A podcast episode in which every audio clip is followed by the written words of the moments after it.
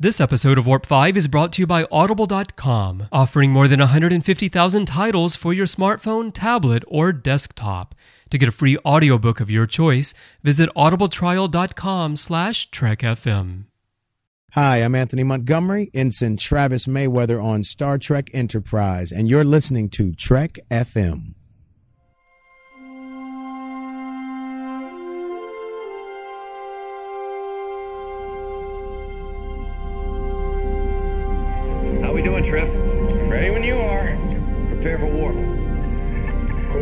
Sir. Request permission to get underway.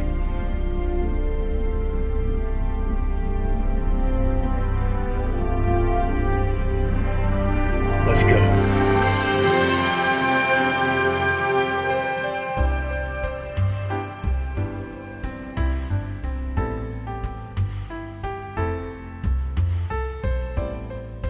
Welcome, everyone, to another episode of Warp 5, our dedicated Enterprise show. I'm Christopher Jones, and joining me this week is Sebastian Prooth. Sebastian, that is a nice cowboy hat you're wearing today. Oh, thank you so much. I, I got it special for this mission. I'm glad that you dressed up for today's discussion of North Star. I, I have to say, I don't know if you're quite pulling off that motif as well as Scott Bakula did, but I think it works pretty well for you. You know, he looked pretty badass, didn't he, in that um, He really did. that cowboy getup? Everyone looked great in this episode. I even think Jolene Blalock really pulled off the dress and covering her ears as well. Yeah, she didn't get those stuck in an electric rice picker. That's right. yeah, well, today we're going to talk about. We don't do episode discussions per se that often here on the show. We usually talk about minutiae of the series, but this is an episode we did want to talk about because it's pretty unique within Enterprise, and it's also very unique in that it falls roughly in the middle of the third season in the Xindi arc, and it has nothing to do with the Xindi arc. And it is another trip by Star Trek to the Wild Wild West. So I'm going to cue my Will Smith music right there. no, not really. Only in my head. So, Sebastian, let's Welcome talk about this. right. A lot has changed since you left. Before we start talking about the episode, though, I do want to remind everyone about our reviews promotion. We're actually extending this promotion by a couple of weeks to give everyone a little more time to get in, and also because we have a great new prize for those who review the Axanar podcast. We're going to be running this through August 17th, and I'll tell you all the details at the end of the show. So stay tuned to that. You can win some great Star Trek prizes. All right, Sebastian, uh, I was talking to you about a topic for Warp 5 and something you're interested in talking about, and you mentioned that you really love North Star. Yeah, I love this episode. It's a great Star Trek Enterprise episode, in my opinion. And you were just saying that a lot of fans don't like this episode because it kind of goes back into the wild, wild west, and folks Yeah. are kind of sick of it. But Mixed reactions for sure. I really, really liked this one. And uh, back when it was first run, I guess, what, 2003, sometime around then, or four, right in the middle of the Xindi arc, which everyone was, you know, very much swept away and, you know, what's going to happen to Earth? Is Captain Archer going to be able to save everybody? And uh, this kind of gave us a little break from that. And it's like, we're not dealing with the Xindi, but we're dealing with something cooler because now we're dealing with cowboys and six shooters and spittoons and saloons, and we're at Universal again. Right. Well, did, did you see this in first run when it came Ab- out? Were you- absolutely, yeah. Mm-hmm. You were watching every week because I think the reaction in that sense. There, there are actually two topics here, I think, with regard to fan reaction. The first one being that it's a Wild West episode, and the second being that it is in the middle of the Xindi arc. And with respect to that, I think that the way that you feel about that may differ when you're watching the Xindi arc now versus when you were watching it in first run. Because when you watch it now, and especially if you're binge watching and you're watching that season straight through as quickly as you can, which is what I always recommend to people, this feels a bit like a speed bump that hmm, here's this episode that has nothing to do with the rest of the story. Why is it here? But when you were watching it in first run, maybe you felt like, oh, thank goodness, here is a Star Trek episode that is kind of like what I'm used to. I kind of look at it from a different perspective. Because when I was watching it in first run, yes, I was enjoying the Xindi arc, but because we all know that Starfleet exists in the 24th century because Earth Enterprise is a prequel, I was never really worried about whether Archer would save Earth. Mm. I just was never really worried about it. I was like, well, he's going to take care of it. We're going to have a cool adventure along the way and meet some cool latex wearing aliens. And but not the kind that Kirk would want to meet, right? No, no, no, definitely. but you know, but we got to see Scott Bakula, Captain Archer, be a cowboy in this episode, and he, as we were saying before, he wore the clothes well, and he, you know, got to deal with that scene with the the kid who was challenged by the deputy sheriff, and he was like, "Shoot me between the eyes uh, if you dare," and Scott kind of moves his jacket back, and you can see him getting ready to to draw that six shooter, and it's like this is so cool. But as it turns out, he didn't need to shoot him because he could knock him out with just one punch. Well, I mean, he, he's just as strong as uh, as Captain Kirk. But it's, this guy runs marathons. Right. I, I think it's on the commentary that's on the Blu rays with David A. Goodman and Chris Black, where they talk about how we've been conditioned by movies and television for so many years to believe that it only takes one punch to just knock someone out cold for an extended period of time. And now, maybe in some rare cases, someone can do that, but in just in your average fight, just that one punch, like we see in this episode, isn't going to have quite that effect. Well, I think what it really kind of sells is that Starfleet, you know, are kind of more disciplined, they're strong, they exercise. And then you have this drunk deputy sheriff yeah. who smokes all the time. He's sweaty because he's so disgustingly out of shape and always way too hot. So Archer dispatches him easily after he gets really, really, really, really overconfident with that horseshoe remover that uh, farrier's right. tool, and he just swings it, gets it stuck in the side of the barn. Oh, so no, you're talking about that scene. I'm talking about the scene when he goes in to break Bethany out of jail, and he says, oh, "Yo, yeah. I forgot something," and then he just punches him in the face, and then he takes the keys and takes his guns. Yeah, he's still just as sweaty and disgusting in that scene, right? well, the other thing is this is something that David A. Goodman talks about on the commentary as well is that one reason this episode exists is because Rick and Brandon weren't completely sold on the idea of doing, and Brandon's talked about this as well, completely sold on the idea of doing the Xindi story for the entire season when they started out. So they wanted to have a few stories where if they mm-hmm. decided to cut that short, well, they're going to have more material to go with there. And I was curious how you feel. It doesn't tie in completely to this episode, but how you feel about that uncertainty going into that season, rather than being like, "This is what we're going to do, and we're going to take every episode to tell the story," versus we're going to start down this really unique road, but we might bail on it a few episodes in. You know, I can identify with this as a producer of Star Trek. You know, we talk about what do we want this season to be about? Well, we want to have a situation where Captain Edwards is chasing the truth about what happened to his science officer. At the same time, he finds out more about himself and his crew get to know him better. And we want to have this last the rest of however many episodes. And we had the same conversation. How long do we want this story to last? And it's dangerous in television because they go, okay, well, we want to tell a season long story. Well, do we have enough story to mm-hmm. fill 26 44 minute segments. And you know, it, that's a lot of story. And you'll find that as Enterprise season three was closing to an end, they started to sort of stretch the story out. And they were like, okay, well, here's an episode about Degra. Here's an episode about, you know, this, you know, they would just the Andorians' interest in the Xindi weapon, which was probably mm-hmm. an afterthought, which was proving grounds. That that that episode was probably an afterthought because they're like, well, we need to make this story last a season. So I understand exactly where they were coming from. They were nervous about that. Maybe you said they were developing other stories they could slot in and and this was definitely work mm-hmm. for that with North Star because it you know you got your break from the Xindi, but you didn't get a break from constant action show, which Enterprise became in season three. Right. Yeah. Well, I have a little different reading on. I, I think with the Andorian interest in the Xindi weapon, you're probably right that that was something where we need to stretch this out a little bit. It does feel that way a little bit, although it it can be used to set up the founding of the Federation a bit because of the involvement between the Andorians and the Vulcans and why the Andorians want the weapon, and then Shran getting closer to Archer and their cooperation and what all that leads to.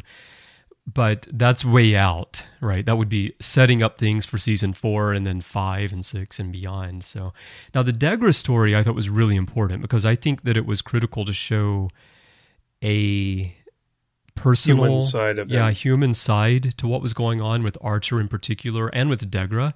We've done a show on here before where we've talked about the how Degra is Oppenheimer essentially and mm-hmm. I think it was important to tell that story. And the same here with this story, you see the human side of it for Archer as well. Like his concern really is that these people overcome the prejudice in the situation. He knows he can't take them back to Earth, so he's going to figure out a way to. Uh, well, he has that whole conversation with the sheriff. It's like, you know, if you do make it back to Earth, you're going to have to leave all of that behind. right. And, and and he's like, well, I didn't even think Earth existed. I thought it was somewhere people made up because they couldn't stand living here. Yeah. You know, it, Earth was this sort of dream to them. It's just like Battlestar Galactica, right? Except for they weren't driving along in a caravan of ships; they were in, they were in covered wagons. Right. Exactly. well, before we leave the the opening here and why fans maybe they're very mixed on this episode. The other thing besides it falling in the Xindi arc is the Wild West aspect to it. Initially, when you see this, and I think I felt this way as well when it first aired, was that, oh, they're going to do a Western episode. We've had Spectre of the Gun, we've had a Fistful of Datas. They're going to do that again. But then as you watch along, you realize that this is actually a different episode than those. It's not just, you know, Spectre of the Gun. It's a fun episode, and it's a, we got to do an episode, and we have no money. So what can we do? Uh, we can have buildings that don't have all their walls, and it's sort of kind of a creation of your mind almost. And then you've got a fistful of datas, which was just a really fun holodeck story. Whereas this one actually has a, a meaty story to it about prejudice and about how humans change and about how two groups of people learn to distrust each other over time and how hard it is to overcome that. Yeah, uh, that's a really good way of looking at North Star. But I also kind of looked at it whereas it isn't a Western at all. This is not a Western. And this is before the Prime Directive. This is before the Federation. So it's not like we're beaming down to this planet and going, oh crap, we can't tell them about our phasers, communicators, and all the uh, shuttlecrafts, all, all that stuff that we have from from our world. We can't tell them because they just they're human beings and everything, but they're just violent, and we can tell. They've already the first scene of this episode sets up your expectation of this people by hanging somebody. You go, mm-hmm. oh, that's where these guys are. They hang people in the street at night. That's the first thing you see. So you know that these guys are not going to be accepting if you kind of walk in and say, "Hey, look, check out my phase pistol." Oh, right, right, right, right. They're just going to shoot you for it. Yeah. So, well, okay, so in this feels like an old school Star Trek episode to me very much, and this is something that I think everyone on the commentary. There are two commentaries for this, by the way. If if you if you're listening to this and you've never heard the commentaries, there is one with Michael DeMeritt, who was the first assistant director, first AD on this episode. That one's been around for a long time. It was on the DVD set from 2005, but it's also on the Blu-ray. And then there's a new one with David A. Goodman, who wrote the episode, and also Chris Black. And I think they all talk about how this really does feel like an original series episode. And I think it really does as well. Uh, the cold open is great. They said they did the cold open the way they did to kind of throw the viewers off. Like, has has Star Trek Enterprise been preempted or something? What what's going on here? Because we know we don't have holodecks at this point, right? So it can't be a holodeck story. But I also feel like the horses coming in and the lighting and all, it feels like an original series episode just shot with modern camera equipment. It does. And you could kind of look at it that way because not only could you swap out all the characters, you could swap Archer out for James Kirk. You mm-hmm. could swap T'Pol out for Spock and Trip out for whichever character you choose. For me, Trip was McCoy. There's the scene where they're they're walking down, and first you see Archer and T'Pol talking, and I feel like that's Kirk and Spock. I mean, the the dialogue, the way they're walking together, everything. It's like Kirk and Spock in, you know, City on the Edge Forever or wherever it is where they find themselves out of place. And then when Trip comes in, I feel like, well, there's Bones and of course, hmm. they are the three. You know, Archer, T'Pol, and, and Trip are the triumvirate of Enterprise, whereas it was Kirk, Spock, and Bones on the original series. And boy, I mean, they fit the bill perfectly. I can just, I can just imagine the TOS characters walking down. The episode totally works for me. Like it's just somewhere in the you could swap the characters seasons. out and it would work. Mm-hmm. I mean, when when Trip comes out and says, "Oh yeah, this place is authentic 19th century mm-hmm. West, mm-hmm. right down to the spittoons," mm-hmm. if McCoy said that line, mm-hmm. that would be fine. Absolutely. You know, uh, when they go to take the horse. And uh, T'Pol and Trip go, and he's like, "Well, let me show you." He's like, "I had a problem actually with that scene because I was watching it today for the five thousandth time, and uh, uh, you have um, uh, Trip saying, "Well, I don't really have any money. It's kind of steep to to buy a horse for twenty dollars." It did sound like a lot of money. Mm-hmm. Really, for you know the 1870s or whatever. If you think about Deadwood, that sounds like a lot of money for a horse. But um, what I was kind of kind of like, oh, how, why is the guy saying that? Is he produces a harmonica and he hands it to the guy, and his first reaction is, I haven't seen one of these in years. Mm-hmm. Now, that's a great line to leave in the script to rewrite later. But why the heck would he have seen one years ago on this faraway planet? Well, because not they have them now. Well, okay. Well, why do they not have them now? That would be the question. Now, why would he have seen one? Well, their ancestors maybe had harmonicas with them when they were right. There might have been so one in sense. someone's pocket when they got taken. As for why they don't have them now, my theory is that Cooper Smith is actually David A. Goodman and he banned harmonicas because one of the funniest things uh, on the commentary is that David says that he really wanted to get rid of Trip's harmonica, so he wrote it out of the show in this episode because you don't see it again after this because Trip leaves it. That's a credible little thing because I always liked his harmonica. Being a, a harmonica like player myself, yeah. I've played the harmonica for twenty years. Oh, really? And I kind of liked seeing it. I don't. I don't play harmonica. I do. I am a musician. I actually am trained in music, but I don't play harmonica. But I like Trip having the harmonica because it gives that kind of feel he's a really laid back guy. He's closer to our own time. I think it was a nice touch on the show, but apparently David didn't like it because he said, I really wanted to write that harmonica out of the show. Another interesting point about the harmonica in here is that the one they used, and this probably won't surprise people who, you know, deal with creative uh, production and all, but it didn't work. They made it intentionally padded so it won't work, so that they um, could put the sound in later, but also uh, they it looks big, and apparently mm-hmm. that was done for authenticity. That harmonicas were larger like that at the time. Well, it, it, the thing is, it's not the same harmonica that he's playing in the episode when he's playing it with his ah. feet up on the desk, and they mm-hmm. come out of warp, and he looks out the window and he sees something. Yeah. I can't remember what the episode was. We'll see. That's that's where he he was prepared for David's dislike of the harmonica. He's got a whole stash of them in his quarters. Well, like any harmonica player, he has a briefcase of every different key. Exactly, that's right. And the, and, and the thing is, the uh, the, the one he's playing is a uh, sort of a chrome one yeah. in the in the earlier episode, and the one he hands to the guy in North Star is kind of a black one, and it looks to me like a Larry Adler chromatic harmonica because mm-hmm. I could mm-hmm. see that it has a lever on the side, mm-hmm. and I'm like, okay, that's a chromatic harmonica. The one he's playing earlier in the show is not. It's just a it's just a large C. So as a harmonica player, I picked that out. so that was your favorite part of the episode was the harmonica, right?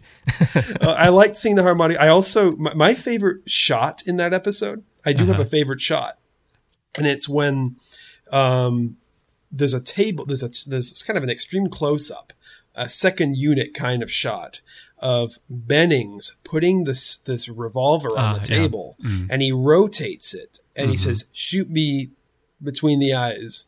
And it's this really cool close up of this beautiful like peacemaker, you know, or cavalry pistol or whatever it was. It was this gorgeous gun, and and and the digital close up because these digital super awesome lenses and, and, and quality these days it just looks so good. And i that's my favorite shot. I always think of that when i think of that episode. And when he kicks the, the stool out. He pushes the stool out Yeah. for the kid to sit down Well, we were talking before the show, and you said that you don't have the Blu rays yet, but you would love to see what Enterprise looks like in full HD. And mm-hmm. now that you're describing this particular shot to me and talking about the, the cameras, you've got to get the Blu rays because, yeah, as soon as you said there's this table and this close up, I was thinking of the exact same shot. Yeah, it's so nicely done. We mentioned earlier that Archer wears the clothes well. What did you think about, just as a viewer, knowing that they don't have replicator technology either? They go down to this planet and they've got all this clothing and they've got the guns and everything. And Does that throw you out at all? Yes, it did. In, in fact, the first thing I thought today, and every time I watch it, even I think the very first time I watched it, so 10, whenever, 2002, 2003, whenever it came out, th- there was this kind of like alarm in the back of my head. Like, how did they make perfect six shooters? Oh, and they just chose the best fashions. I mean, Scott looks perfect the way Right. he's dressed. I did notice today when he was walking away from camera that his jacket was too big for him uh, because there was way too much room in the back.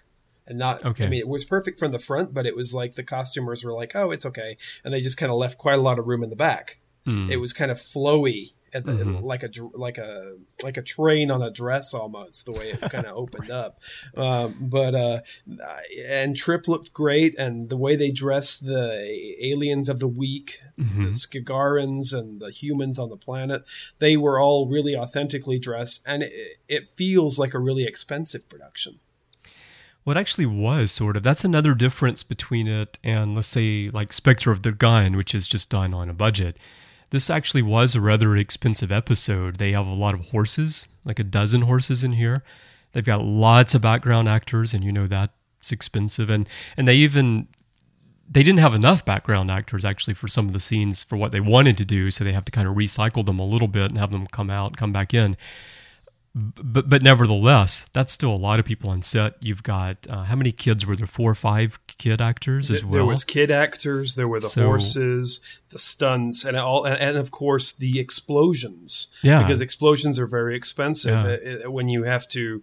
Because there's uh, some scenes also where I think they fire the the 19th century guns with the bullets and they hit the ground so you have the squibs which kick up the Uh-huh. so you have to have a pyro guy on set for that and there's all these things that kind of add up and they would have been kind of tertiary to regular shoots of just a Right. bottle show or whatever they had And to so- more this was not a show done in the middle of the season to save money. This was actually, I mean, a full on production, and they and you can tell they really, really put all the fine touches on here. And it was also an episode which didn't take place on the enterprise at all really i mean Yeah, it took, some- there was one well, there scene in sick bay one Yeah. scene in the mess hall and one scene on the back of the bridge hmm And then there's Um, looking out the window at the planet as well, Right, which, which is of course yeah, easy. the mess But- hall But, that was a green. yeah. Well, the the planet was a green screen anyway, because they Oh, yeah. actually talk about how for Emily Bergl, it was her first time ever working with a green screen, and so getting her reactions to that was was quite interesting. you just got to have some masking tape. You're looking at this, you're looking at this, and you're looking at this, and this is how you feel. And one of the things that someone wrote in a review years ago comes to mind as well. And I can't remember who wrote it. And I, if they're listening, I'm sorry, I'm about to steal this. But they said right at the end of the episode, T'Pol gets taken hostage by by a by a bad guy Yeah, and he's like, "I'll kill her." And Malcolm kind of shrugs and he shoots her. hmm And if this was your first episode of Star Trek ever, and you've never seen one, our good guy just shot another good guy and shrugged. And we, if you don't know what stun and kill is, I mean, you probably have been living under a rock because Yeah. stun Yeah. and kill is fairly, you know, part of our cultural lexicon. But they don't show her again in the episode. After he Ah. shoots her, there is no more scenes. There are no more scenes with T'Pol. That this reviewer years ago said, "This is kind of weird because they don't show her being okay. They just show our good guy shoot another good guy." I I don't know. Uh, I don't I don't think for me it's not an issue. First of all, if this is the first episode of Star Trek that you saw, then I don't know, that would be unfortunate because it's not a good representation of of Star Trek or Enterprise, but but again, this is the fifth live action television series of Star Trek, and there are all these other science fiction shows. And I, I kind of feel like any viewer, unless you're from, you know, a, a, a tribe in Africa or South America or somewhere where you don't have television, you're not watching, you know, if you're from most countries that, that have active entertainment on television day after day, I think that pretty much everyone at this point knows that there are these space weapons that can kill and stun. It's just sort of kind of a given. So I, I totally agree with you, Yeah. and I would have done exactly the same thing. I'd have written it the same way. I'd had him shoot her. That's great. It's kind of a might have been nice to show her like walking into sick bay or something, right? At the end. Like, Right, she could have just walked into sick bay or Yeah. watched. Well, she could have walked away from Archer when he and Bethany were looking over the planet at the end. She could have given him a pad or something Yeah. and walked away. And oh, there's T'Pol. She's fine. Could have had her in her quarters burning candles, you know? I, I, think it's a uh, a homage to the movie Speed Okay. when when Malcolm shoots T'Pol because there's that whole scene in Speed where he's like, "What do you do when the gunman has a policeman hostage? Shoot the hostage." That was what, and, and, and remember that becomes like a keystone in that movie. It's like they have to shoot the hostage, and that I think that may be where that came from. Yeah, it could be that. And I think in this case also it was just done sort of as a comedic thing as well. Like, It was a laugh line for sure. shoot the pole. Ha. so, Everybody wants to. also in here, the way, and we were talking about how this wasn't a cheap production. Uh, Archer shoot, turning the phaser on Max and then burning the the the uh, upper level of the building so it would Mm-hmm. Cave in was cool as well. And Of course, they had to figure cool. out you know how to build Love that so he that could fall through and not get injured and. Also, I like that Archer. Then you see him clearly dun, dun, dun, turn the level back down on the phaser before he shoots the guy again. Absolutely, it's it, it, it would not be Star Trek if he didn't stun him. I know he wouldn't be a Starfleet captain who you love if he just went around killing people. Then again, if he killed the guy, he probably wouldn't be in the wrong. He's trying to kill him. You know, it's it's, it's a weird yeah. kind of gray area.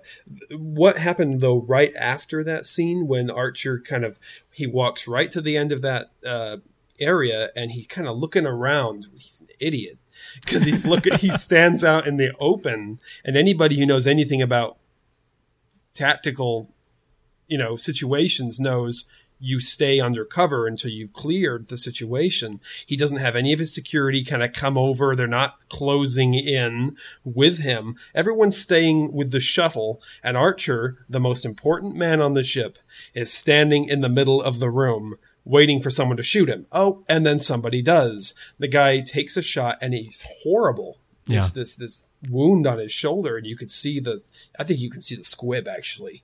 But Yeah, uh, you, you can see the damage to the uniform. Yeah. And then you see Bennings behind him or Billings or Jennings, whatever his name is. he's um he's like trying to to get another uh, Get another bullet shot ready off, to, yeah. Mm-hmm. to shoot him to kill him and he gives up and he throws his gun down and chases Archer into the horse storage area. which was a cool scene too because it was a real horse and they're rolling around underneath this actual live horse um, which i guess sounds weird to say because obviously it's it's a horse but you know these days and even when this was shot you know they could sort of composite that and make it they could find a way to do it without them literally rolling underneath a horse as they're fighting each other but it it's really authentic. They're really there in the stable with the live horse standing over them. I think it kind of brings the whole thing about the fact that animals are trained for television and that you know there's a, there's a trainer there and he's watching and you have Vince Deadrick uh, the stunt coordinator, and he knows exactly what he's doing. He always doubles uh, for for Scott in every scene. He's always Scott's double. Mm-hmm. And so he kind of he was coordinating and he was in the scene. He knew what he was doing. He rolled underneath the horse. It was actually, I think, fairly simple stunt work. But one of the cool shots is when when Bennings first comes into the barn, and he's he kind of looks. You see him look up, which I think was a mistake because Archer's waiting for him above him. So you see Bennings walk in and he he looks up and I think, oh God, he looked up. I never saw that before. So he really should have seen Scott waiting to jump on top of him. And then of course when he does jump down from the second level, that is and clearly is Vince playing Scott jumping because he's a he's a bigger guy and he has different color hair. But you know, it's always kind of fun to to watch uh, them do that. They did some really cool stunts in Cold Station 12 with the same. yeah, way. but I I don't pay much attention to that. Even watching it on Blu-ray, it's like it's quick and didn't really catch me. It's not like in the original series, especially on Blu-ray, where they're having a fight scene and it's like two guys that look nothing at all like the two characters that are supposed to be and fighting. they stay on them. and they stay on him. Yeah. it's like like he, it's almost like they're waiting for a reaction from the stunt guy. it's like, oh crap, let's go back to Bill. Which You know? never bothered me growing up watching the original series on TV and then when I had it on VHS. But once it's on Blu ray, then you're like, wow, that is not Kirk. Well, I I think one of the scenes that really sticks out in my memory, where it was definitely not William Shatner, was in the fight at the end of Space Seed.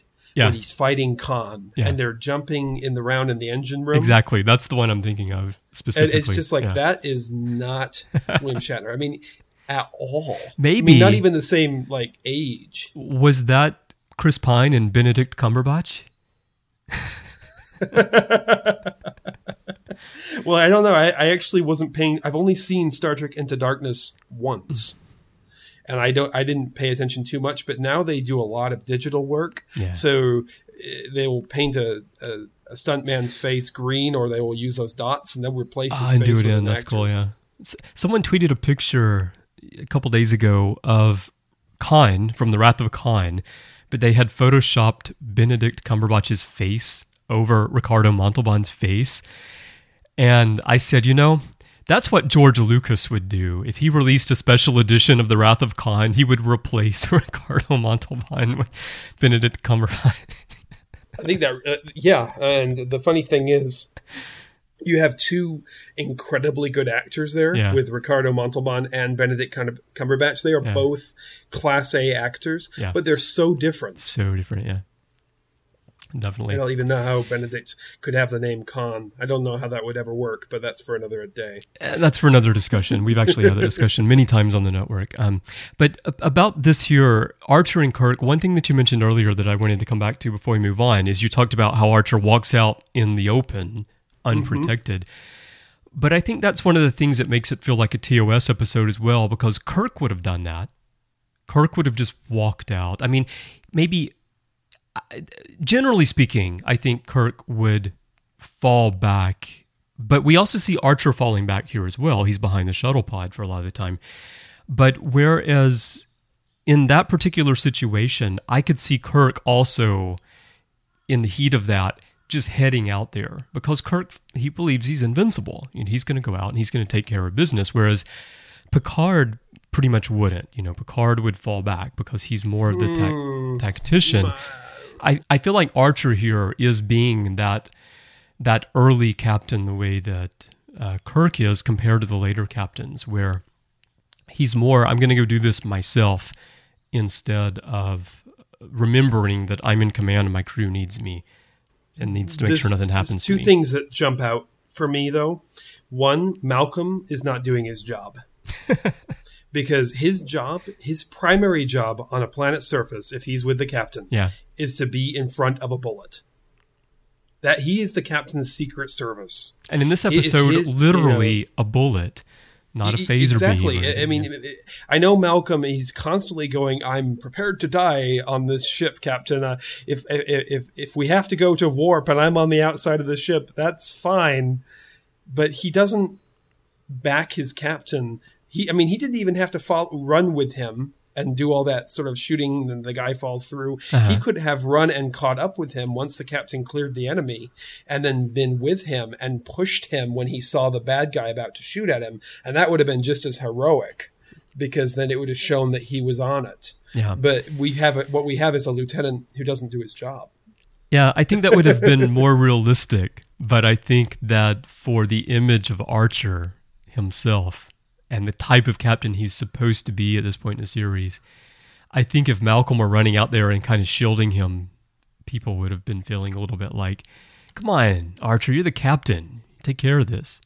Oh, I, I totally get it, and I can see it from both sides, though. But I, I would, you know, I always kind of look at the situations, you know, in Star Trek when, especially in Next Generation, when they don't do the right thing tactically. They're out in the open. They're Yeah. they're open to attack. And you mentioned something about Captain Picard. Would Captain Picard do that? And I was having some sort of conniption over here because I'm seeing all those scenes where Jean-Luc Picard jumped into the thick of it. There was that one episode where those people beamed onto the bridge and they just put a bomb on the warp core.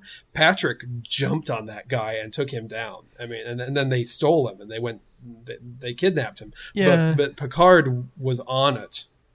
He was going to kick ass. Yeah, I, I, I can see that. Yeah, I can see that.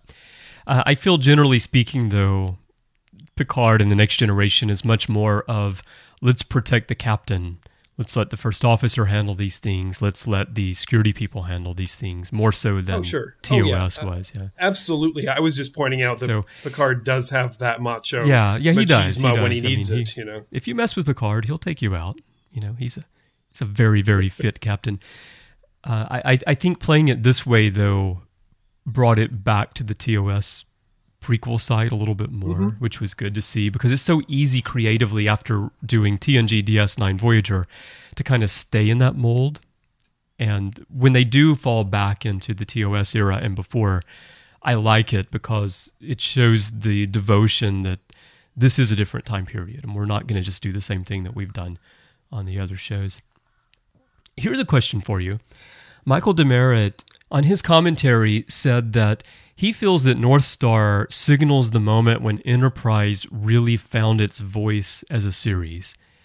And I was just sort of scratching my head as he's saying that and, and thinking, I, I don't really get that because I feel like by the second season, Enterprise had really found its footing and knew what it was as a series. And even for most of the first season, I think they did a good job. And in the third season, they're doing something completely different from the rest of Star Trek. I didn't really get why he feels this episode in particular was sort of this milestone moment for Enterprise. Do you have any thoughts on that? Yeah, uh, actually, that's a really weird thing for him to say to me as well. Uh, I, I don't see this as being a sort of this is where Enterprise became Enterprise. Um, uh, you know, if we're speaking literally, Enterprise became Star Trek Enterprise in the episode Extinction, right at the beginning of season three, when they added Star Trek, Which we Star just Trek did last week on here, in fact. We did a rewrite of Extinction. so uh but what i you know uh, i kind of look at it the same way you do season one had some great stories shuttle pod one they really those characters came into their own Yeah. and i think enterprise came into its own in pieces Yeah. and then uh you know in season two there were some amazing stories like first flight which dealt with A.G. Robinson and uh, played by um, Keith Carradine, who an actor I love. So bringing him in to play a Star Trek captain, I was like, awesome. God, I wish they would keep him. I wish they hadn't killed him off because he would have been, he, he'd have been a great archer. I mean, he's, he's great. And I think that kind of, that brought T'Pol and Archer kind of to be that episode was their kind of coming together point. So I think there are several episodes which kind of come together for different characters. Unfortunately, Travis didn't get that much attention. But you know, each kind of character, uh, the Doctor has the one where he uh, doesn't know if he wants to tell the captain if he knows how to cure a disease. Yeah, dear he doctor. doesn't think it's quite mm-hmm. right yeah. that's a great episode and that's when he kind of oh yes he's a star trek doctor yes, this is perfect. He's he's exactly what we need. And I think if you look at it that way, there are like seven or eight episodes where Enterprise kind of seals that it's that it is Star Yeah. Trek. Yeah, yeah, I agree. I, I just found it kind of I found it odd. I the other thing he mentions is that they had episodes that kept getting better and better and better in terms of production. And in that respect, yeah, I mean North Star is an extremely polished episode. And I think it has a great story. It's shot really well, it's acted really well. So in terms of finding itself uh, in bringing the pieces together in that sense, maybe. Although I think they had already done that as well, so it was it was a little bit of an odd. You know, when I look back on the way that Star Trek evolved in the way of production, from a production point of view, um, when you got towards the middle and then the end of Next Generation, uh, it started to look a lot better. Once Oh, they yeah. had the new director of photography on Next Generation, and they took it out of the dark ages of season two, where everything was kind of dark, and they brought in the new director of photography, which is Marvin Rush. And Marvin Rush is an amazing director of photography and an incredibly creative guy. And he's actually working on that new show, Hell on Wheels, which was awesome. And, and you could tell that it was shot by this guy with this mm-hmm. creative ability with light. And I think that is kind of what took Star Trek to the next level in the way of shooting. And then with Enterprise became an all digital show and was shot and then edited more digitally and composited in a digital way. It looked better and the lighting could be fixed in post if it wasn't quite right. Mm-hmm. So it always looked really polished. And I don't see it as being like a step up. I think it was just kind of like a plateau right. for Enterprise. Speaking of lighting, this is where I also think that shooting the show in HD and being able now to release it in HD on Blu ray is important because there's the scene where Archer goes to talk to Bethany and they're in that room and there's one lantern in the room, one light. And it's the only light source in the scene. And when she moves in and out of the light, they don't shine any other light source on her from any other side. They just let her come in and out of the light. And in HD, it, it works. You know, it is dark and it's almost like a silhouette, but it works. Whereas with standard definition television, I think this is hard to pull off often, which is why you have other light sources because it just becomes too muddy. You know, uh, in a feature film, you could do it because you have the resolution of the film and, and the screen, but this was sort of a, a shift in television where they could actually have that more realistic lighting on Star Trek. I think there's two ways of looking at that too. Uh, Uh, because I'm a storyteller and I'm a writer and I try to weave symbolism into just about everything I see. I'm watching that scene, and when I think back on it right now, you said she kind of walks into and out of the light. Mm-hmm. So Archer is standing there, and there is a lantern near him. Mm-hmm. Archer's way is the right way. He mm-hmm. brings the light. She walks into the light to talk to Archer because then she is enlightened because he is an enlightened man. She walks back into the darkness and retreats back into her world to pick up the slates and go teach the kids about the humans and the Skagarans and all that kind of stuff. So she retreats out of the light mm-hmm. and is no longer lit by Archer's kind of I'm bringing you mm-hmm. the way things should be done. And I mm-hmm. know that's probably not what was totally intended there, Right. but David Straiton is an incredible director and he has been a director for many years and it would not surprise me in the least if he was thinking that way. Yeah, yeah. I don't know if that was intended or not. It's never been talked about in commentaries as far as I know, but it makes perfect sense and, and it could very well be from a directorial standpoint. And if so, that's fantastic because yeah, that is an excellent, excellent point. Uh, and and you can make it work, as I was saying, because you actually have the resolution to make it work at this point. Oh yeah, yeah. Because a, lot of times in the darkness, especially stuff from the '90s, when it was always shot on film, especially night shots, when it was shot outside at night, you, the muddiness of somebody not in the foreground, not being lit by a light box or, or you know a reflector being held so they could reflect some light into the scene. There, there.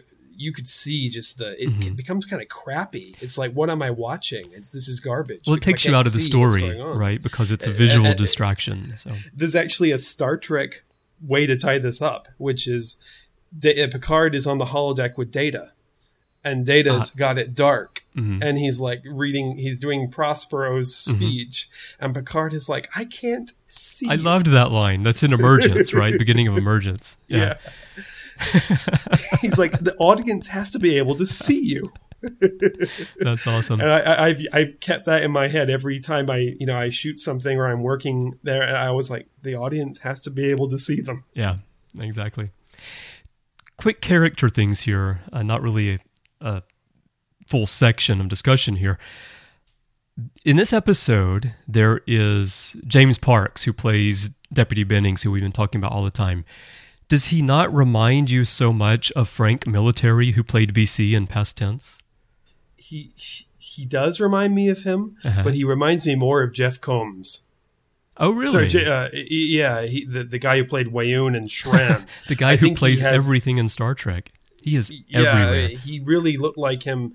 Uh, but Really? you, want to Huh. know what's really? I didn't you get mentioned that, that, yeah. actor, Uh-huh. uh, and he's he's incredible in that episode. He is he just nails every scene perfectly. Not too much, not too Yeah, little. He's yeah. never a ham, which is really good because it's so easy to ham up being in the Wild West. Oh, yeah, yeah. Uh, uh, but you know, there's a little. Uh, I was just started watching the TV show Deadwood uh, here at home with my girlfriend, and we've been watching it. And the first episode, the first scene takes place at Universal, of course, in the sheriff's office, and the guy is the guy who plays Bennings, and he Oh, is really? in that. He's in the same jail cell from a fistful of Datas Wow, interesting. and I'm and I'm and I, I'm just going, okay, someone someone knows something here, and I go back and I look at the credits. Okay, it was cast by Junie Lowry, who does all of Star Trek.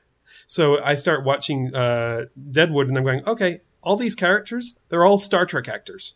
So because she's bringing in all the people that she's familiar with and work well with, so it's kind of funny because it's kind of like a little bit watching a western Yeah. Star Trek with some of these actors.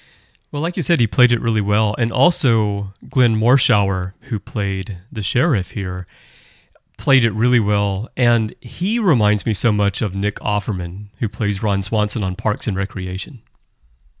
Okay, I haven't watched Parks and Rec, but Glenn Morshower, in my opinion, is the most one of the most underrated actors uh, for television. And me, and the thing is, the guy works constantly. He is in every movie and every TV show. He's on Twenty Four. He's on Deadwood. He's in everything, and uh, he's he's great. And he always delivers somehow, even though he is somewhat monotone, a different guy. He brings Right. a different role. Well, speaking of that, do you remember the first time he appeared in Star Trek? Uh, peak performance. That's right. He played Ensign Burke. And he looks completely, he's so young there compared to this episode of Enterprise. And uh, Yeah, he also was in Generations. He was the navigator on the Enterprise B. And he was even in Starship Mine, which is another episode where Picard kicks ass when the terrorists come on the ship. Who was he in Starship Mine? He was the administrator. he was Orton. Orton, yeah. Yeah, yeah. That was one of my favorite episodes. We should do one of those discussions about that episode. I think we've done that on the Ready Room before, actually. Yeah. Oh, okay. Yeah, it's, it's a, a, that's a, it's a great show. It's an easy to forget episode. I feel like of Star Trek, but it we did do it on the Ready Room. I know because it's it's Die Hard in space. yeah, I suppose. Die but Hard it's on the cool Enterprise. because Picard's kicking ass, and Yeah. I was like seeing. Well, not just that, but the plot the plot of it too. But um, oh, also Morshower played with Bakula before because he was in an episode of Quantum Leap called Justice. I yeah, it's so crazy because a lot of these actors you'll see them kind of uh, opposite each other in different TV shows, and it really says something about the actor. Because if you don't work in television, and or you and you're not familiar with the way TV is shot, um, just a one minute lesson.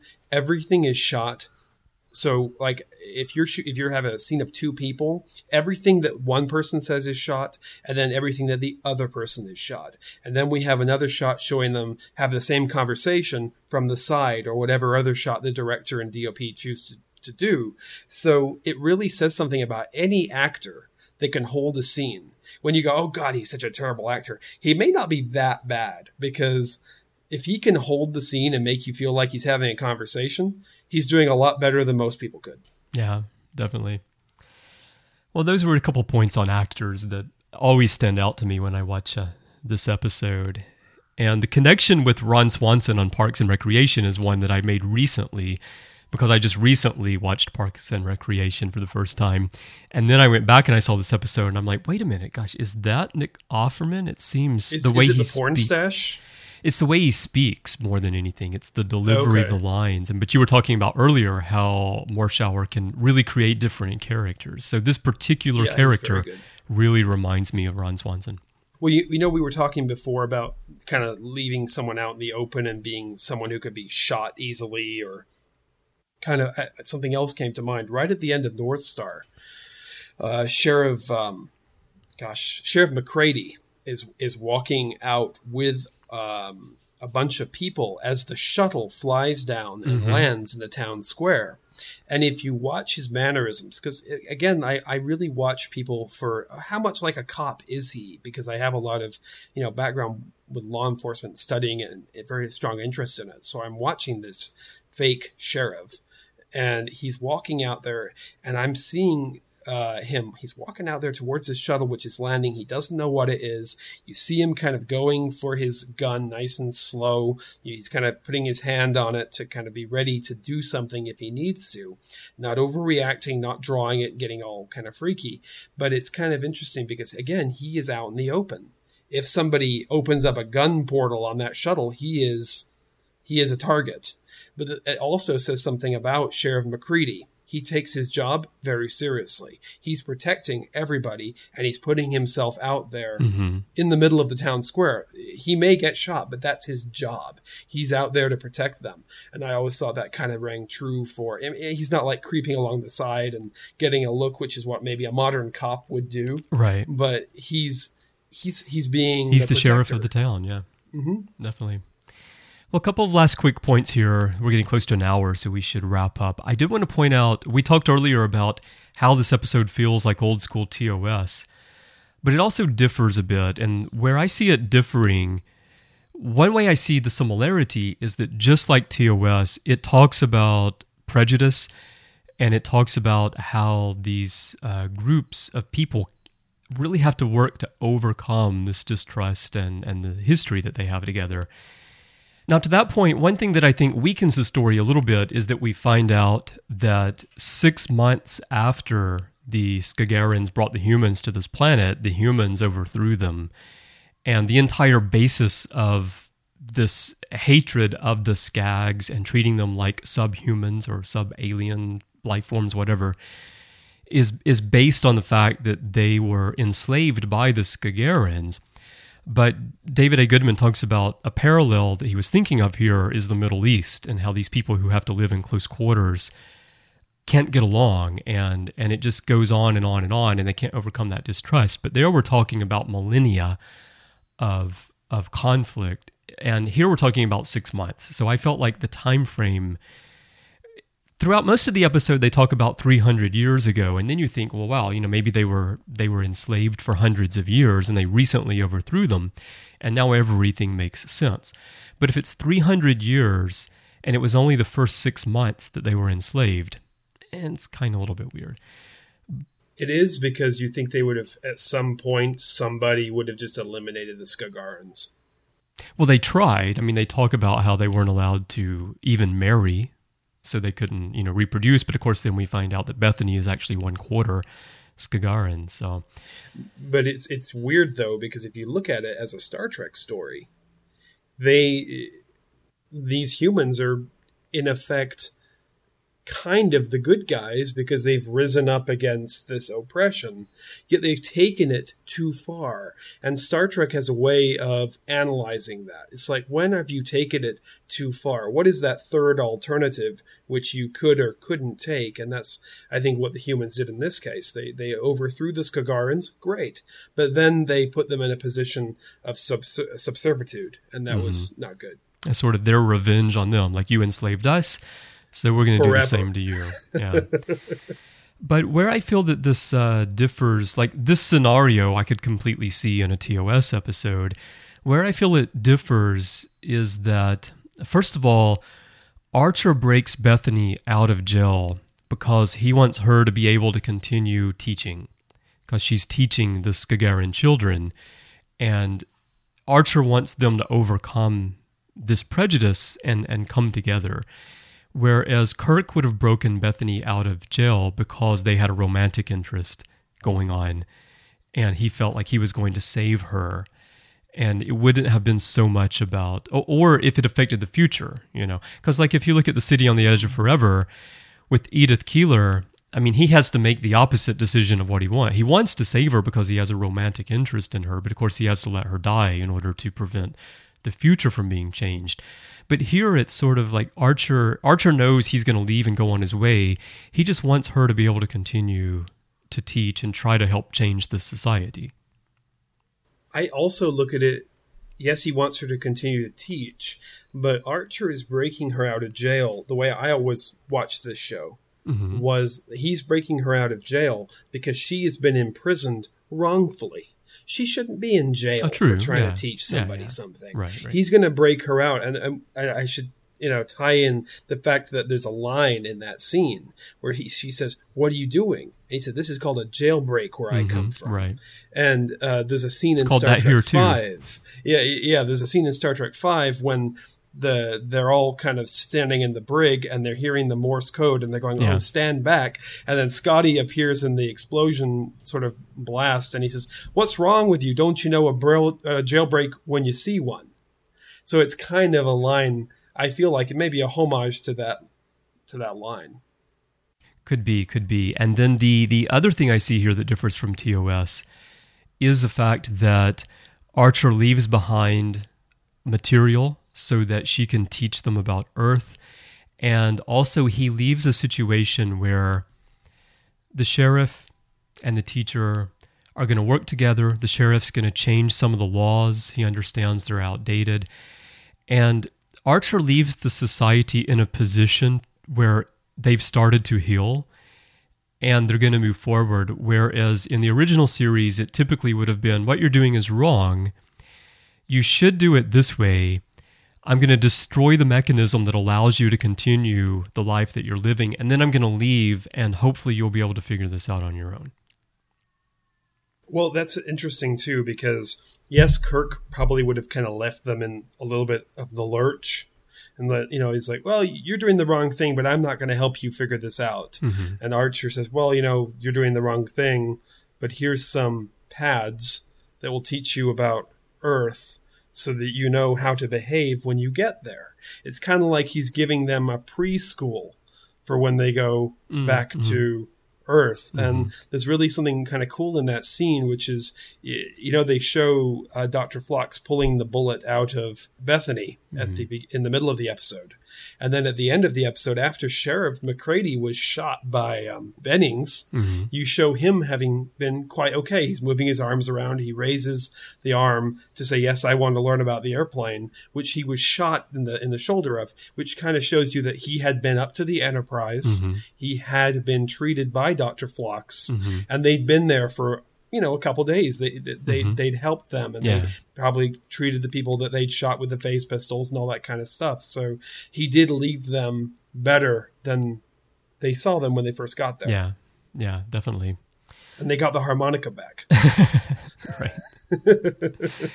All right. Well i think we've covered um the thing is there's still more i can talk about in this episode but, uh, but we're, we're kind of out of time. We're running pretty long here. So let's wrap up with final thoughts on this episode, Sebastian. Anything else you want to point out?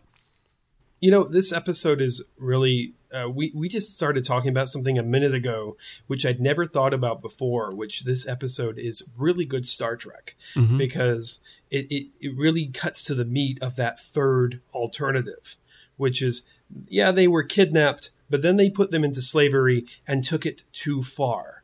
So we come in after that and sort that out. And and, and you get to kind of see okay this is what humanity can do when they do the wrong thing. And that's what star trek does best. And i think that's what makes this one of my favorite episodes of enterprise is this is actually a star trek episode. It's it's mm-hmm. not it's not something that could take place on seaQuest or on or on something else, you know, where you just change the names. And, yeah. and, a friend of mine, Patrick, he often says Star Trek is only Star Trek when you can't change the names and it be something mm-hmm. else. Mm-hmm. Yeah. And I think this episode's I'm- covers that. I'm picturing seaQuest now, and they go down, they find the city of the sea monkeys, and they have to help And, the sea and, and monkeys. Darwin is the only one that can talk to them.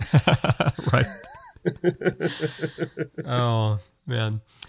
Well, yeah, I, I agree. It's, this is a great episode of Star Trek. This is my favorite of the Wild West themed episodes. Spectre of the Gun, A Fistful of Data is this one. This is my favorite episode. I think it's the best story. I think it's the best produced by far and is just the most interesting. And, and the characters are great as well. Supporting actors are great. And I love the style of it too. We didn't really talk about creative elements too much. I love the bleach bypass processing they did on the mm-hmm. film to give it the feel of sepia without it being sepia tone exactly because Yeah, I they knocked out some of the high colors. yeah because I you know my background is in is in magazines and and I worked in pre-press early on as well and all and I I Me like too. the did you really yeah I Yeah. like I like sepia and I like duotones and tritones and all, but I I I feel like sepia is too far, like when you shoot something that way. And I think they did a nice job here of allowing it not to be sepia tone, but it really it has that feel, you know, the highlights are overblown a lot of the time.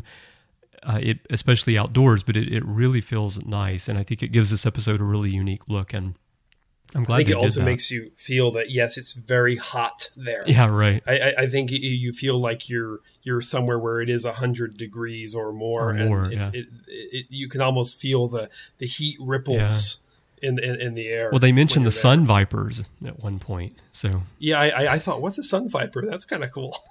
I like the fact that they have, instead of longhorns, they have blue horns up north. And they speculate uh, on the commentary, they speculate about what the industry of this planet might be. And I just picture that they're all blue horn ranchers. And they all have these massive, it's like cerulean blue horns on these Mm-hmm. Right. strange alien bulls. Yeah, yeah. yeah, yeah. It's it's it's, it's cool because you know they talk about other settlements on this, Mm-hmm. and it's like, well, we should do a fan show where we're going to go back to this planet and we're going to maybe something didn't go quite right and they're still in their western ways and there's another reason for it now you Mm. know what what what what can we go back and so much you know just help them figure out and, and, and because i've it is my hope and dream to do a Star Trek Western. I have always, I mean, I'm a huge fan of Westerns. So every time I get to, to see a Star Trek Western, I'm always very happy. Very cool. All right. Well, thanks for joining me today, Sebastian. And uh, before we go, uh, tell everyone where they can find you and what you're working on, where they should be looking to keep up with what you're doing. Okay. Uh, well, it's been great uh, doing this little uh, discussion about North Star. Uh, thank you so much for having me. If, if you want to find kind of out, more about what I'm doing, I produce a series of Star Trek for the web called Star Trek The Continuing Mission, which you can find at StarTrekContinuingMission.com. And also And you can on hear- our show, Continuing Mission, where you are on to talk about it. Oh yeah, we, we I've, uh, Coincidentally, been we have a similar few name times. for those, but yeah, absolutely. Uh, the continuing mission and continuing mission are completely, Completely different, different shows. things, yes. Someone uh, the other day actually thought I was you.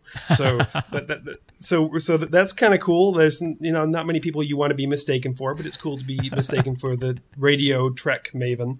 Uh, but um, if you want to find out what we're doing, check out Star Trek Continuing Mission.com. You can find me on Twitter at Sebastian Prooth. You can find me on Facebook, uh, facebook.com forward slash Sebastian Prooth. That's my official Facebook page. And very shortly coming up, we will be talking about a new Star Trek series, uh, Star Trek Shadows and Tyranny, which takes place entirely in the Mirror Universe, a six part series coming soon to an audio player near you. excellent. And not shadows and irony, as I asked you about recently, right? Not quite irony. That sounds like a really uh, fun one. We'll have to look into that. to look into that. All right. Well, thanks again, Sebastian. Thanks for having me. Have a good one. Well, that was really fun talking about North Star with Sebastian today, but this isn't the only thing we've been talking about here on the network this past week. So here's a quick look at some other things you may have missed elsewhere on Trek FM. Previously on Trek.fm, Standard Orbit. it doesn't make any sense. I mean, you're you're you're dealing with people who are, you know, stupid, I mean, you know, s- stupid and and uh, just so clouded with bigotry and stuff like that that it's just like, well, what can you say to them? Earl Grey. Oh, that's right, because there was like a an engineer lady. Yeah. I think I think Geordi. She's, she's basically maybe? Ariel, and she wants more. She wants to see where the Wait, does people she have are. some thingamabobs? The Orb. I think that's the thing that Casey does is he he's able to take what the writers gave us and portray a man who is going to do a 180 and you're gonna mm-hmm. believe it. The Ready Room. in watching it again today, preparing for this, I was appreciative of the fact that Wesley was there going, gee whiz. To the Journey. I did like that we got to see some jeans in Enterprise. But that makes sense. I mean, it's Yeah. kind of bridging the gap between 24th century and now. I don't want to don't see know what it Captain is. Janeway in je- jeans. Because you know they'd be mom jeans, right? Commentary Trek Stars. I think that the term talk soup for geeks is actually very descriptive, which I still find very strange because I still don't know how that possibly is an example that makes sense. Yeah, there's a lot of people who watch, uh, as they call it now, the soup. I don't approve of that. That's disgusting. Okay. Literary Treks. Each character had to go on a mission alone with Spock in a small craft, and that led them all to decide to leave the Enterprise. I am not working with that guy alone ever again. And introducing our newest show, Star Trek Axanar, the official podcast. I've been having a great time experimenting with what works, what doesn't work. You know, what does a Klingon D6 sound like? No one really knows. We don't know what an impulse manifold on a on a or a fusion reactor on a D6 sounds like. And that's what else is happening on Trek.fm. So check out all of these shows and find out what we're talking about in your favorite corner of the Star Trek universe. You can get these everywhere you get your podcasts. We're all over the place. Just look us up in iTunes, Stitcher, wherever it is, SoundCloud. Search for Trek.fm or the name of the show you want to listen to, and you'll find us there. You can also stream from our web pages on our website and also grab the RSS link there as well. Speaking of iTunes, we have had a number of reviews recently, and I'd like to share a few of those with you today. First, there is a review from D Nitro G, who left us five stars and said, Great podcast for a show cut too short. I must admit that for a show that I didn't really care for when running live, I have turned the corner on this show, and it's due in part to this podcast. I have a better appreciation for Enterprise, and I truly like hearing what Trek.fm has to say about it. A strong recommend. Well, thank you very much, D Nitro, D Nitro G. I'm glad that we're helping you see new things in Enterprise and that you've come around to the show because I think you're pretty typical of most fans. Uh, didn't really care for it that much when it was on first run, but a lot of people are finding that they really like Enterprise and that it is a good show now that they're watching it again. So I'm glad that we can be a small part of helping you rediscover Enterprise. Also, Section 47 left us a review, five stars, and said, Gone before its time. Enterprise was gone before its time, a tragedy. But at least we have Warp 5. Thank you. Very short and sweet, but I love the sentiment, Section 47. Thank you so much for that. Again, I'm glad that we can help you explore Enterprise. And also a review from J Deuce 452 in Canada. And this is Jamie. And Jamie left us five stars and said Warp 5 deserves nothing less than five stars. And in the review, he wrote So I have a major problem. iTunes only allows a maximum of five stars. This podcast deserves at least a rating of Warp 9.998. Well, thank you, Jamie, for that. I tell you, for a 22nd century podcast, that's really saying something because normally we can only go Warp 5 around here. So thanks so much for that. Thanks for all of those reviews. And for everyone else, please review the show. That helps us in iTunes. It helps us, uh, helps other fans of Enterprise find the show. Plus, we have a reviews promotion going on right now. We've extended this until midnight Pacific time on Sunday, August 17th. Every review that you leave for a Trek FM show will get you an entry in a drawing for some great prizes. These prizes include a season of Star Trek on Blu ray or DVD of your choice, some Star Trek novels of your choice, some official Starships collection ships from Japan with the Japanese magazine, a complete set of our original Alien illustration art badges, and also Alec Peters, my co host on the official Star Trek Axanar show, and he is the creator, of course, of Axanar, is donating a set of three beautiful embroidered patches from Axanar for those who review the Axanar show. And you can review us on iTunes and also on Stitcher and also the master feed. If you've already reviewed Warp 5, you can review the master feed. And each one of these reviews will get you an entry. And you can do that on iTunes and also on Stitcher. And after you leave the reviews, you just need to go to trek.fm slash review and complete the form that you find there. Submit that. That helps us know who you are, match you up to the reviews, and that way we can also get in touch with you to thank you and let you know if you won. A quick note we recently moved our primary domain to our new website, and it works both with and without www, but I've sometimes had it hang on me without the www. So if you go to trek.fm slash review or anything trek.fm and the page doesn't load for you, just add www to the front and it should load just fine. But again, it should work with both. It does most of the time. If you'd like to leave us some feedback on today's show, I would love to hear from you. You can find the network on Twitter. Our username is TrekFM. We're on Facebook, facebook.com slash TrekFM. We have a community on G+. We have forums at trek.fm slash forums. You can leave us a voicemail through the website if you look in the left sidebar, or go to speakpipe.com slash TrekFM, and we'd love to get a voicemail from you. You can also use our form at trek.fm slash contact. That comes to me by email. And if you'd like to find me personally, you can find me on Twitter. My username is C Bryan Jones. That's the letter C and Bryan with a Y. And also I'm on Facebook, facebook.com slash C Bryan Jones. Feel free to hit me up there. If you'd like to find me elsewhere on the network, I do a lot of shows. There is The Orb, which is about DS9, literary treks, books and comics, and author interviews with Matthew Rushing. Also, The Ready Room, which is our big show, and I'm joined by hosts from all around the network. There's also Matterstream, and I do the daily news show Hyper Channel. And as I mentioned a moment ago, I do the official Star Trek Axanar podcast with Alec Peters. So check out all of these shows if you want to find out what else I'm talking about in the world of Star Trek. Before I let you go, I would like to remind you about our sponsor for today's show, Audible.com. They're the best source of audiobooks that you're going to find anywhere. I've been an Audible customer for 14 years. I absolutely love them, and I know you will too. And as a Trek listener, you can get a free audiobook of your choice just for trying Audible. Go to audibletrial.com slash trekfm and sign up for the trial. Choose whatever book you want absolutely free. If at the end of the trial you decide not to stick with Audible, you get to keep that book, so there's nothing to lose. But I know if you love podcasts, you're going to love audiobooks. And if you're getting them from somewhere else right now, you really should be getting them from Audible. Again, that's audibletrial.com slash trekfm, and we really thank Audible for their support of the show and the network. Thanks once again to Sebastian for dropping by today to talk North Star with me, and thank you for listening. Join us again next week here in the Decon Chamber for another episode of Warp 5.